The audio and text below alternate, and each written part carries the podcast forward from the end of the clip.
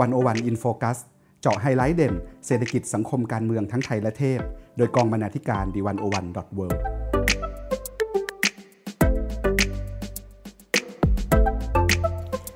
สวัสดีค่ะคุณผู้ฟัง ขอต้อนรับเข้าสู่รายการ 101 In Focus EP ที่ 56 คุณผู้ฟังคะ องค์ประกอบหนึ่งของตอนนี้ที่แตกต่างจากความขัดแย้งทางการเมืองอื่น ๆ ในประวัติศาสตร์ไทยสมัยใหม่ คือการเติบโตของอินเทอร์เน็ต ที่นำมาซึ่งการเปลี่ยนแปลง ทิศทางความเคลื่อนไหวทางการเมือง ความรวดเร็วในการเผยแพร่ข้อมูลและองค์ความรู้ รวมถึงความเคลื่อนไหวของเด็กและเยาวชน ที่หลายคนอาจไม่เคยจินตนาการมาก่อนค่ะ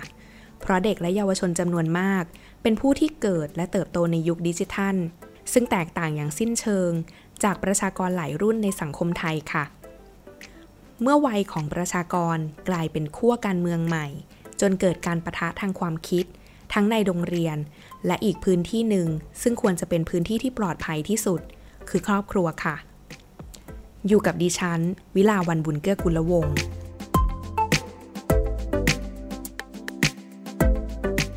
คุณผู้ฟังคะ วันนี้วันโอวันจะชวนคุณผู้ฟังไปดูที่ชิ้นงาน ชื่อสังคมไทย ในมือม็อบรุ่นเล็ก การต่อสู้ของเด็กมัธยมที่มีอนาคตเป็นเดิมพัน ซึ่งคุณสุภาวันคงสุวรรณได้ไปสัมภาษณ์น้องนักเรียนที่เข้าร่วมม็อบมัธยมค่ะ นั่นก็คือเราจะคุยกับน้องๆจากแฮชแท็กเกียมอุดมจะไม่ก้มหัวให้เผด็จการแฮชแท็กสวที่อยู่ข้างประชาธิปไตย และแฮชแท็กอีสานสิบ่ทนค่ะ เริ่มกันที่แฮชแท็กเกียมอุดมไม่ก้มหัวให้เผด็จการเราคุยกับน้องขนมปังและน้องแยมที่เป็นตัวแทนของกลุ่มนะคะ ซึ่งน้องๆเล่าว่าจุดเริ่มต้นของการเกิดกลุ่มเกียมอุดมจะไม่ก้มหัวให้เผด็จการ นั้นเกิดขึ้นมาจากการมองว่า โรงเรียนถูกมองว่าเป็นโรงงานผลิตพลเมืองค่ะ น้องๆบอกว่า หากโรงเรียนคือโรงงานที่ผลิตพลเมืองแล้ว พวกเธอและเพื่อนๆอีกจำนวนหนึ่ง ยืนยันที่จะไม่เป็นผลผลิตที่ดีของผู้มีอำนาจค่ะ พวกเธอบอกว่า พวกเราเหมือนกับการรวมสินค้าที่ตก QC มารวมกัน แต่พวกเราจะเป็นมนุษย์ที่มีความเป็นมนุษย์ค่ะ และก็ต่อสู้กับความอายุที่ทำทุกรูปแบบ กลุ่มเกียมอุดม เริ่มรวมตัวกันครั้งแรกในการทำแฟชม็อบหลังจากที่เกิดปรากฏการยุบพักอนาคตใหม่เมื่อเดือนกุมภาพันธ์ พวกเธอบอกว่า การยุบพักไม่ใช่ต้นเหตุค่ะ แต่เป็นฟางเส้นสุดท้ายที่ตอกย้ำความขับข้องใจต่อระบบแยมและขนมปังยังแชร์อีกค่ะว่า ผู้คนมักจะบอกว่าพวกเราเป็นอนาคตของชาติ เราคิดว่าการกำหนดอนาคตไม่ใช่เรื่องของปัจเจกบุคคล แต่คือการที่ปัจเจกบุคคลมารวมกันเป็นสังคม แล้ววาดภาพอนาคตด้วยกันบนผ้าใบโล่งๆ แต่สังคมตอนนี้กลายเป็นภาพวาดยุ่งเหยิง ที่เผด็จการสร้างไว้ มียุทธศาสตร์ชาติ 20 ปี ที่ชี้นำอนาคต มีการทำลายทรัพยากรธรรมชาติ ที่เกิดจากนโยบายรัฐที่เน้นแต่ผลประโยชน์ นี่เป็นสาเหตุหนึ่งที่เราจะต้องหยุดอำนาจเผด็จการ ซึ่งข้อเรียกร้อง ของพวกน้องๆเองก็เริ่มมี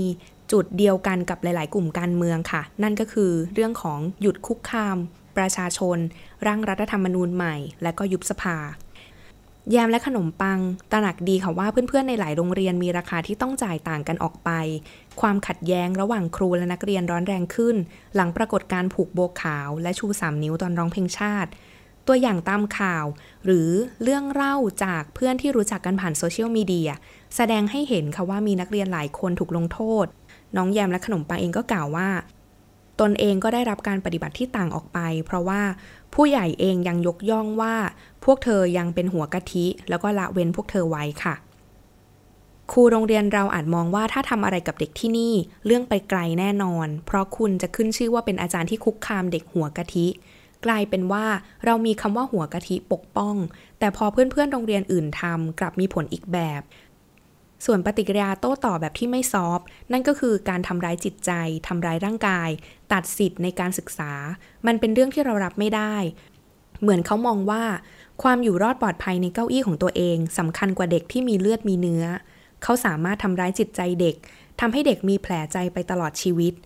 เขาสามารถไปแจ้งผู้ปกครองทำให้ผู้ปกครองตัดการ support เด็ก ทอดทิ้งเด็ก เพียงเพราะสนองความใคร่ทางศีลธรรมของตัวเอง นั่นก็คือความคิดและความคิดเห็นของน้องแยมและน้องขนมปัง จากเกียมอุดมจะไม่ก้มหัวให้เผด็จการนะคะ ต่อมามาที่แฮชแท็กสวที่อยู่ข้างประชาธิปไตยกันบ้างค่ะ นั่นก็คือกลุ่มนักเรียนที่โรงเรียนตั้งอยู่ใกล้กับอนุสาวรีย์ประชาธิปไตยนะคะ เราได้คุยกับน้องน้ำแล้วก็น้องฟ้าค่ะ น้องบอกว่าจุดเริ่มต้นที่ทำให้สนใจทางการเมืองนั่นก็คือทวิตเตอร์แล้วก็ บอกอีกด้วยนะคะว่าโซเชียลมีเดียมีส่วนสำคัญมากที่ทำให้พวกเขาได้รู้จักกับการเมือง แล้วก็รับรู้ข่าวสารที่ไม่เคยรู้มาก่อน น้ำแชร์ว่าก่อนที่จะออกมาทำกิจกรรมการเมืองแบบออฟไลน์พื้นที่ทางออนไลน์เป็นจุดเริ่มต้นของการแอคทีฟทางการเมือง แล้วก็เป็นแหล่งข้อมูลสำคัญที่ช่วยสร้างบทสนทนา ให้ได้เกิดการถกเถียงขึ้นกันในหมู่กลุ่มเพื่อน น้องกล่าวถึงโรงเรียนว่า โรงเรียนเป็นแหล่งความรู้ที่สอนตามตำราเพียงอย่างเดียว ไม่ค่อยเปิดประเด็นให้เกิดการถกเถียงกันมากนัก ซึ่งยิ่งยุคสมัยนี้ พวกเธอเริ่มตั้งคำถามต่อระบอบเผด็จการ เธอก็ยิ่งรู้สึกว่าไม่มีพื้นที่ในการถกเถียง การสนับสนุนประชาธิปไตยกลายเป็นเรื่องที่ต้องปกปิด โดยมีหลักฐานยืนยัน คือเป็นท่าทีของคุณครูในโรงเรียนค่ะ เธอเล่าว่าครูในโรงเรียนมีหลายคนหลายแบบ บางคนก็ขวาจัด บางคนก็ซ้ายจัด เราสังเกตว่าครูที่มีความคิดก้าวหน้ามักจะอยู่ในมุมเงียบๆเซฟตัวเอง แต่พอเป็นขวา เขากลับสปีกเอาออกมาได้เลย ถ้าดูความแตกต่างตอนไปชุมนุมยุคกปปส มีรูปครูในโรงเรียนหลายคนที่ใส่นกหวีดออกไป หรือใส่นกหวีดเดินในโรงเรียนก็มี แต่ในช่วงนี้ค่ะ ครูที่สนับสนุนพวกหนู หรือว่าที่ออกมาม็อบด้วยกันกลับต้องอยู่เงียบๆต้องคอยแอบยืนกับนักเรียน น้องพูดถึงโรงเรียนว่าโรงเรียนจะไม่ชอบให้เราตั้งคำถามหรือวิจารณ์ เพราะว่าโรงเรียนรู้สึกว่าทำไมเราถึงสงสัยทั้งๆทที่ เขาก็หวังดี แต่เราทุกคนมีสิทธิ์ที่จะสงสัย และตั้งคำถามต่อองค์กรที่เราอาศัยอยู่ เราตั้งคำถามเพื่อที่จะอยากให้องค์กรนั้นมันดีขึ้นค่ะ คุณผู้ฟังคะ ในสังคมของเราในปัจจุบัน ช่องว่างที่ใหญ่จนไม่อาจมองข้ามไปได้นั่นก็คือ ช่องว่างทางความคิดระหว่างลูกกับพ่อแม่ นักเรียนกับครู เด็กกับผู้ใหญ่ ช่องว่างเหล่านี้ค่ะ บางครั้งแปลเปลี่ยนเป็นข้อความข่มขู่ มุ่งร้ายทางอินเทอร์เน็ต บางครั้งออกมาเป็นภาพข่าวครูกระทำรุนแรงต่อนักเรียน น้ำและฟ้าเห็นตรงกันค่ะว่าการพยายามสร้างพื้นที่เพื่อสื่อสาร และทำให้คนต่างวัยเข้าใจกัน เป็นเรื่องที่สำคัญอย่างยิ่ง น้องบอกนะคะว่า การที่จะตัดช่องว่างระหว่าง generation ได้ เราต้องไม่คำนึงถึงช่วงอายุ เราจะมองคนแต่ละคนอย่างเป็นมนุษย์ มนุษย์คนหนึ่งที่กำลังเล่าให้เราฟังว่าเขาเป็นคนอย่างไร คิดอย่างไร มีพื้นเพอย่างไร แล้วเราก็สื่อสารกับเขากลับไปในฐานะคนคนหนึ่งหลายครั้งผู้ใหญ่ จะชอบคิดว่าทำไมเราถึงเชื่อคนอื่นทำไมไม่เชื่อคนในบ้านทำไมไม่เชื่อครูที่หวังดี หนูอยากจะบอกจริง ๆ ว่าหนูไม่ได้เชื่อใครร้อยเปอร์เซนต์หนูจะพิจารณาหลายอย่างก่อนตัดสินใจว่าอะไรที่ถูกต้องสำหรับหนู ผู้ใหญ่ก็ต้องดูเหมือนกัน ผู้ใหญ่ก็ไม่ควรเชื่ออะไรด้านเดียว ฟังหนูด้วย ฟังข่าวข้างนอกด้วย แล้วค่อยเลือกว่าจะเชื่ออย่างไร นี่เป็นคำพูดของน้องน้ำค่ะ คุณผู้ฟังคะ มากันที่ฝั่งแฮชแท็กอีสานซีบอทนกันบ้างแฮชแท็กอีสานซีบอทนจัดขึ้นที่จังหวัดมหาสารคามนะคะ โดยแนวร่วม นิสิตมมส เพื่อประชาธิปไตยค่ะ ก็มีน้องข้าวที่เป็นนามสมมุตินะคะ เป็นนักเรียนที่ได้ขึ้นปราศัยในวันนั้นน้องบอกว่าเราเป็นคนอินวิชาสังคมมาก แต่เรารู้สึกว่าสังคมศึกษาเป็นเครื่องมือของรัฐ ที่พยายามจะหล่อหลอมให้เราเป็น ให้เราเชื่อตามสิ่งที่เขาต้องการ วิชาสังคมที่ควรจะเปิดให้มีการวิพากษ์แสดงความเห็นใช้คำถามแบบปลายเปิด แต่ในระบบการศึกษาไทยกลับเป็นวิชาที่ชี้นำท่องจำทำตาม ไม่ได้เปิดโอกาสให้นักเรียนหรือผู้รับสารได้ลองตั้งคำถามต่อหลาย ๆ เรื่อง โรงเรียนก็เหมือนกระจกที่จะสะท้อนความเป็นอยู่ของรัฐ ครูก็เหมือนคนที่ใช้อำนาจ นักเรียนก็เหมือนประชาชนที่กำลังถูกกดทับโดยอำนาจ ในหลาย ๆ สถานการณ์ที่เกิดขึ้นที่โรงเรียน พอเด็กได้มีพื้นที่ในการพูดคุยกัน จะทำให้เด็กตระหนักว่านี่มันไม่แฟร์ เช่น กฎของโรงเรียนบางอย่าง ครูไม่ต้องทำตาม แต่นักเรียนต้องทำตาม การแสดงความคิดเห็น จะทำให้เราเห็นว่า กฎไม่ได้ตกลงมาจากฟากฟ้า กฎเป็นสิ่งที่เราสามารถพูดคุยถกเถียง และเปลี่ยนแปลงให้เข้ากับสถานการณ์ได้ คุณผู้ฟังคะ นอกจากการขึ้นเวทีปราศัยของข้าวเพื่อแสดงความคิดเห็นแล้ว น้องข้าวยังจัดตั้งชมรมในโรงเรียน เพื่อสร้างพื้นที่ในการถกเถียงประเด็นสังคมขึ้นด้วยค่ะ จัดกิจกรรมชุมนุมกลางลานโรงเรียนค่ะ เพื่อที่จะให้เพื่อนๆ รุ่นพี่รุ่นน้องสิทธิ์เก่าคุณครู รวมไปจนถึงผู้บริหารนะคะ ได้มาแลกเปลี่ยนประเด็นสังคมในด้านต่างๆ กัน ข้าวมีความตั้งใจที่จะทำให้การส่งเสียงแสดงความเห็นกลายเป็นวัฒนธรรมที่ทุกคนเคยชินค่ะ แล้วก็มีความสนุกเป็นเรื่องพื้นฐานที่ปฏิบัติกันในสังคม น้องบอกว่าในช่วงที่ผ่านมา หลายโรงเรียนปิดกั้นการแสดงออกของนักเรียน เพื่อนในจังหวัดใกล้เคียงของข้าวเองยังเล่าให้ฟังว่ามีการสั่งปิดโรงเรียน เพราะนักเรียนจัดกิจกรรมชูกระดาษขาว ในฐานะที่เธอเชื่อในการแสดงความคิดเห็น และเชื่อว่าโรงเรียนเป็นพื้นที่สำคัญ ที่เด็กอย่างเธอจะได้แสดงตัวตนอย่างภาคภูมิ เธอกล่าวว่า โรงเรียนควรจะทำหน้าที่บ้านหลังที่สองให้ได้ เริ่มจากการรับฟังความเห็นที่แตกต่างของนักเรียน บ้านหลังที่สองก็เหมือนการมอบความอบอุ่น มอบความปลอดภัยให้กับนักเรียน แต่สิ่งที่คุณครูในโรงเรียนบางแห่งทำมันตรงกันข้าม นักเรียนแค่แสดงออกทางความคิดเห็นเท่านั้น และสิ่งที่เขาแสดงออก ก็ไม่ได้ก่อให้เกิดความรุนแรงเลย เราค่อนข้างแปลกใจว่าทำไมผู้ใหญ่ของประเทศเราไม่เปิดรับ ทั้งๆทที่สถานศึกษาสำหรับเราควรเป็นสถานที่ที่ไม่มีรูปแบบตายตัว เป็นภาชนะที่พร้อมจะรองรับความแตกต่างหลากหลายในตัวนักเรียนเอง คุณผู้ฟังคะและนั่นก็เป็นมุมมองของน้องๆนนักเรียนมัธยมที่คุณสุภาวันได้ลงพื้นที่ไปสัมภาษณ์มานะคะ ทีนี้ค่ะ เรามาที่ชิ้นงานอีกชิ้นหนึ่ง นั่นก็คือ ชิ้นชื่อเมื่อไดโนเสาร์ต้องฟังเด็กเมื่อวันซืน รู้จักศาสตร์การจัดการเรียนรู้ผู้ใหญ่กับวีรเทพปทุมเจริญวัฒนา ซึ่งคุณชลิดาหนูล่านะคะ ได้ไปคุยกับอาจารย์วีรเทพค่ะ ซึ่งอาจารย์วีระเทพนะคะ เป็นอาจารย์ประจำภาควิชาการศึกษาตลอดชีวิต คณะครุศาสตร์จุฬาลงกรณ์มหาวิทยาลัยค่ะ ที่จะมาคุยถึงองค์ความรู้เรื่องการศึกษาผู้ใหญ่ ว่าในขณะนี้นะคะที่มีความแตกต่างหลากหลาย ผู้ใหญ่เองจะทำความเข้าใจ ในตัวของเด็กนักเรียนและเยาวชน กันด้วยวิธีการไหนได้บ้างนะคะ เรามาเริ่มกันที่ อาจารย์คิดว่าอะไรที่เป็นอุปสรรคสำคัญในการสื่อสารกับผู้ใหญ่หรือผู้ที่อาวุโสกว่า อาจารย์บอกว่าสิ่งที่ผู้ใหญ่ได้ยินได้เห็นมา มันก็เป็นอีกชุดความรู้หนึ่งจากที่เขาเห็นเวลานี้ ดังนั้นเมื่อสองความเชื่อตีกัน ก็อยู่ที่ว่าใครจะมีวุฒิภาวะมากกว่าในการเรียนรู้ร่วมกัน ทีนี้เรามาคุยกันถึงเรื่องศาสตร์ของการจัดการเรียนรู้ผู้ใหญ่ ว่าครอบคลุมการเรียนรู้ของมนุษย์ในช่วงอายุใดบ้างนะคะ อาจารย์เล่าว่าจริง ๆ แล้วจากการจบการศึกษาขั้นพื้นฐานหรือภาคบังคับเนี่ยการวิ่งสู่นอกระบบก็คือเรียกว่าเป็นการเรียนรู้แบบผู้ใหญ่แล้ว โลกของการทำงานก็เป็นการศึกษาแบบผู้ใหญ่ ผ่านการศึกษานอกระบบโรงเรียน และการศึกษาตามอัธยาศัยที่อบอุ้มให้ผู้เรียนได้เรียนรู้ ก็เราก็จะเห็นได้ว่าคนในองค์กรก็จะมีการพัฒนาตนเอง แล้วก็เรียนรู้อะไรใหม่ ๆ ศาสตร์การจัดการเรียนรู้ผู้ใหญ่เชื่อว่าผู้ใหญ่หลุดจากการพึ่งพาผู้อื่นแล้ว และพึ่งพาตนเองในการเรียนรู้ได้ การเรียนรู้ของเขาเป็นการเรียนรู้ที่กำกับโดยผู้เรียนเอง และเขาจะต้องการเรียนอะไรที่สอดคล้องกับสถานการณ์ กับปัญหากับความต้องการ เพื่อที่จะนำไปใช้ในชีวิตได้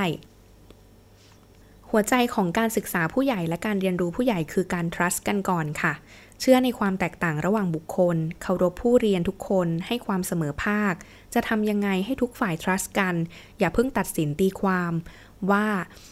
พูดอย่างนี้ถูกพูดอย่างนี้ไม่ถูก โดยเฉพาะตัดสินกันด้วยชุดความคิดที่เรามี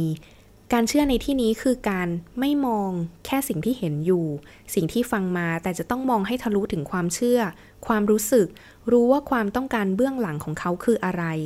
นี่คือความลึกซึ้งเมื่อเราพูดคำว่าเชื่อในการศึกษาผู้ใหญ่ เราจะไม่มองแค่ผิวเผินข้างหน้าที่เราเห็น เราต้องรู้เบื้องลึกเบื้องหลังของเขาด้วย หรือเรียกอีกอย่างหนึ่งก็คือการเชื่อในความเป็นมนุษย์ ความเป็นมนุษย์ที่มีความแตกต่างกันค่ะ นอกจากนี้แล้วอาจารย์ยังมองอีกนะคะว่าการที่จะเปิดโอกาสคู่ขัดแย้ง ให้มีการแลกเปลี่ยนความคิดเห็นกัน ก็มีความจำเป็นที่อาจจะต้องมีผู้ไกลเกลี่ย หรืออาจจะเรียกว่านักการศึกษาผู้ใหญ่ ที่เป็นคนคอยอำนวยความสะดวกในการเรียนรู้ช่วยเหลือ ในยุคนี้อาจารย์คิดว่ามีคนลักษณะแบบนี้ค่อนข้างเยอะ เป็นคนที่จะคอยอำนวยความสะดวกที่จะเข้าใจกระบวนการเรียนรู้ผู้ใหญ่ โดยใช้หลักการศึกษาผู้ใหญ่ หรือจะหลักการอะไรก็แล้วแต่ที่มีการออกแบบกระบวนการที่ดึงมุมมองของทั้งสองฝ่ายออกมา เพื่อหาข้อสรุปบางอย่าง และทำให้ไปด้วยกันได้ เราถามอาจารย์ลึกลงไปอีกค่ะว่า เมื่อในครอบครัวมีการที่จะพยายามที่จะสื่อสารกัน แล้วสำหรับในประเด็นที่อ่อนไหวล่ะ เช่นเรื่องศาสนาหรือเรื่องการเมือง มันจะต้องมีวิธีการอย่างไรบ้าง อาจารย์บอกว่าอาจจะต้องมีการทำข้อตกลงร่วมกันในการคุยเรื่องทำนองนี้ค่ะ ซึ่งโดยปกติแล้วสังคมไทยเรา หรือครอบครัวไทยเรามักจะไม่ค่อยคุยเรื่องกติกากันก่อน ว่าเมื่อเราคุยเรื่องที่มีความอ่อนไหวนั้นเราจะต้องทำยังไงตัวอย่างหนึ่งนะคะ พอจะนำไปประยุกต์ใช้ได้นั่นก็คือว่า เวลาที่คุยกันถ้าคนหนึ่งพูดจะต้องไม่มีการพูดแทรก หรือเมื่อไรที่คิดว่าเริ่มมีอารมณ์ที่พูดจาด้วยอารมณ์กันแล้วก็อาจจะต้องหยุด และที่สำคัญก็คือเราต้องมีการฟังกันให้จบ ฟังโดยที่เข้าใจกันอย่าเพิ่งรีบตัดสิน ฟังจากใจของเราจริง ๆ และก็มีคำพูดที่ อาจจะต้องมีการคุยเรื่องกติกาว่าคำพูดแบบไหน ไม่ควรใช้คำพูดแบบไหนไม่ควรมีในการคุยครั้งนี้ เช่น การใช้คำหยาบ การใช้มึงกู หรือคำที่ลดทอนคุณค่าของอีกฝ่ายหนึ่งหรือคำที่ทำให้เกิดความเจ็บปวดได้ อาจารย์บอกอีกค่ะว่าหัวใจของการสื่อสารในครอบครัว คือการพูดเชิงบวก ไม่ใช่การพูดไพเราะจ้าจ๋านะคะ เป็นการพูดในเชิงที่ไม่ตัดสินว่าเขาแย่หรือเขาดี ต่างฝ่ายต้องมีข้อมูลเชิงประจักษ์แบ่งปันข้อมูลซึ่งกันและกัน แล้วก็อาจจะต้องมีการช่วยกันหาข้อมูลเพิ่มเติมขึ้นในบางส่วนด้วย พูดง่ายๆก็คืออาจารย์อยากให้เน้นเรื่องการสื่อสารนั่นเองนะคะ คุณผู้ฟัง และที่เป็นปัจจัยสำคัญอีกอย่างหนึ่งค่ะ นั่นก็คือการมีเวลาให้กัน อาจารย์บอกว่าอาจจะต้องเริ่มตั้งแต่วิธีการเลี้ยงดู ถ้ามีการเลี้ยงดูในแบบที่ใช้อำนาจกดทับ เรื่องพวกนี้ก็อาจจะไม่ได้รับการเปิดเผยออกมา ถ้ามีการใช้อำนาจในครอบครัวเกิดขึ้น ความคิด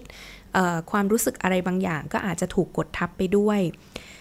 ที่สำคัญก็คือการบอกความรู้สึกของตัวเองค่ะ ทั้งตัวคุณพ่อคุณแม่แล้วก็ตัวลูกด้วย เมื่อคุณพ่อคุณแม่เห็นว่าในกรณีอย่างที่มีม็อบนักเรียนเกิดขึ้น ถ้าคุณพ่อคุณแม่มีความรู้สึกกังวลหรือเป็นห่วงลูก ที่ลูกจะต้องไปร่วมม็อบก็อาจจะต้องบอกพวกเขาตรงๆ ว่าคุณพ่อคุณแม่รู้สึกอย่างไร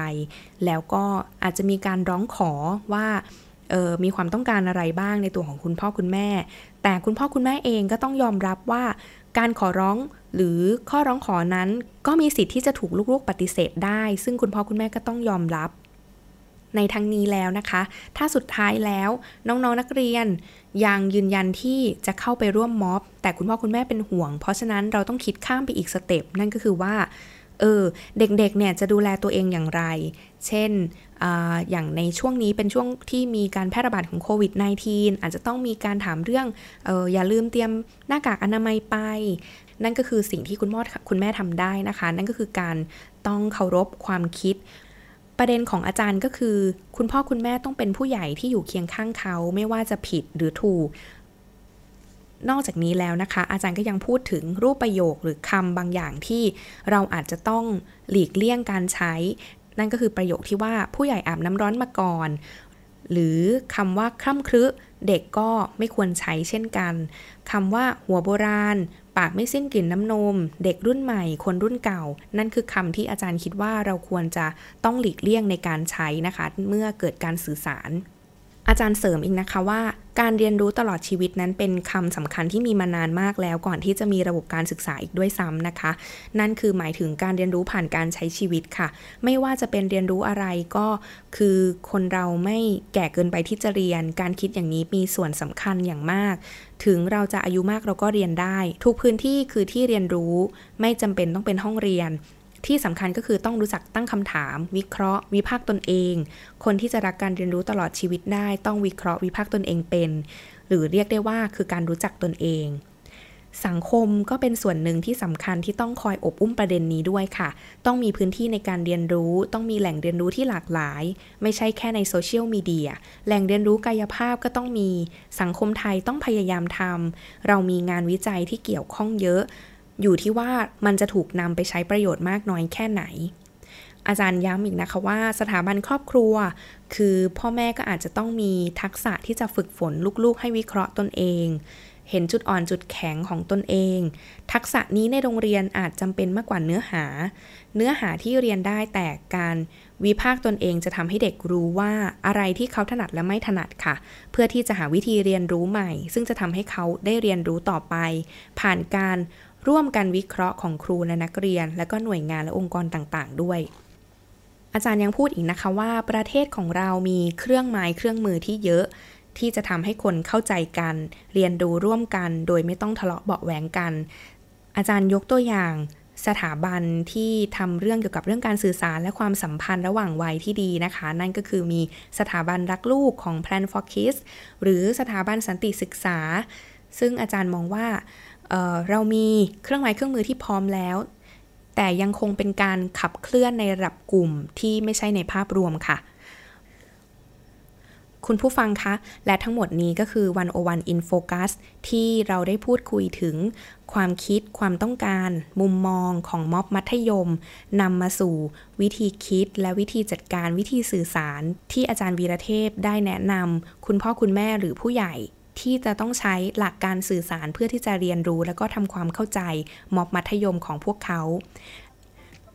นอกจากนี้แล้วนะคะ คุณผู้ฟังยังสามารถติดตามซีรีส์ประวัติศาสตร์ม็อบมัธยม การเปลี่ยนแปลงของคนรุ่นใหม่ ได้ที่รายการวันโอวันเกส EP 2ในคลิปวิดีโอที่ชื่อวิชาประวัติศาสตร์จะไม่ซ้ำประวัติศาสตร์จะต้องเปลี่ยนที่ได้มีการเผยแพร่กันไปแล้วที่เพจ101 world นะคะ สำหรับวันนี้ สวัสดีค่ะ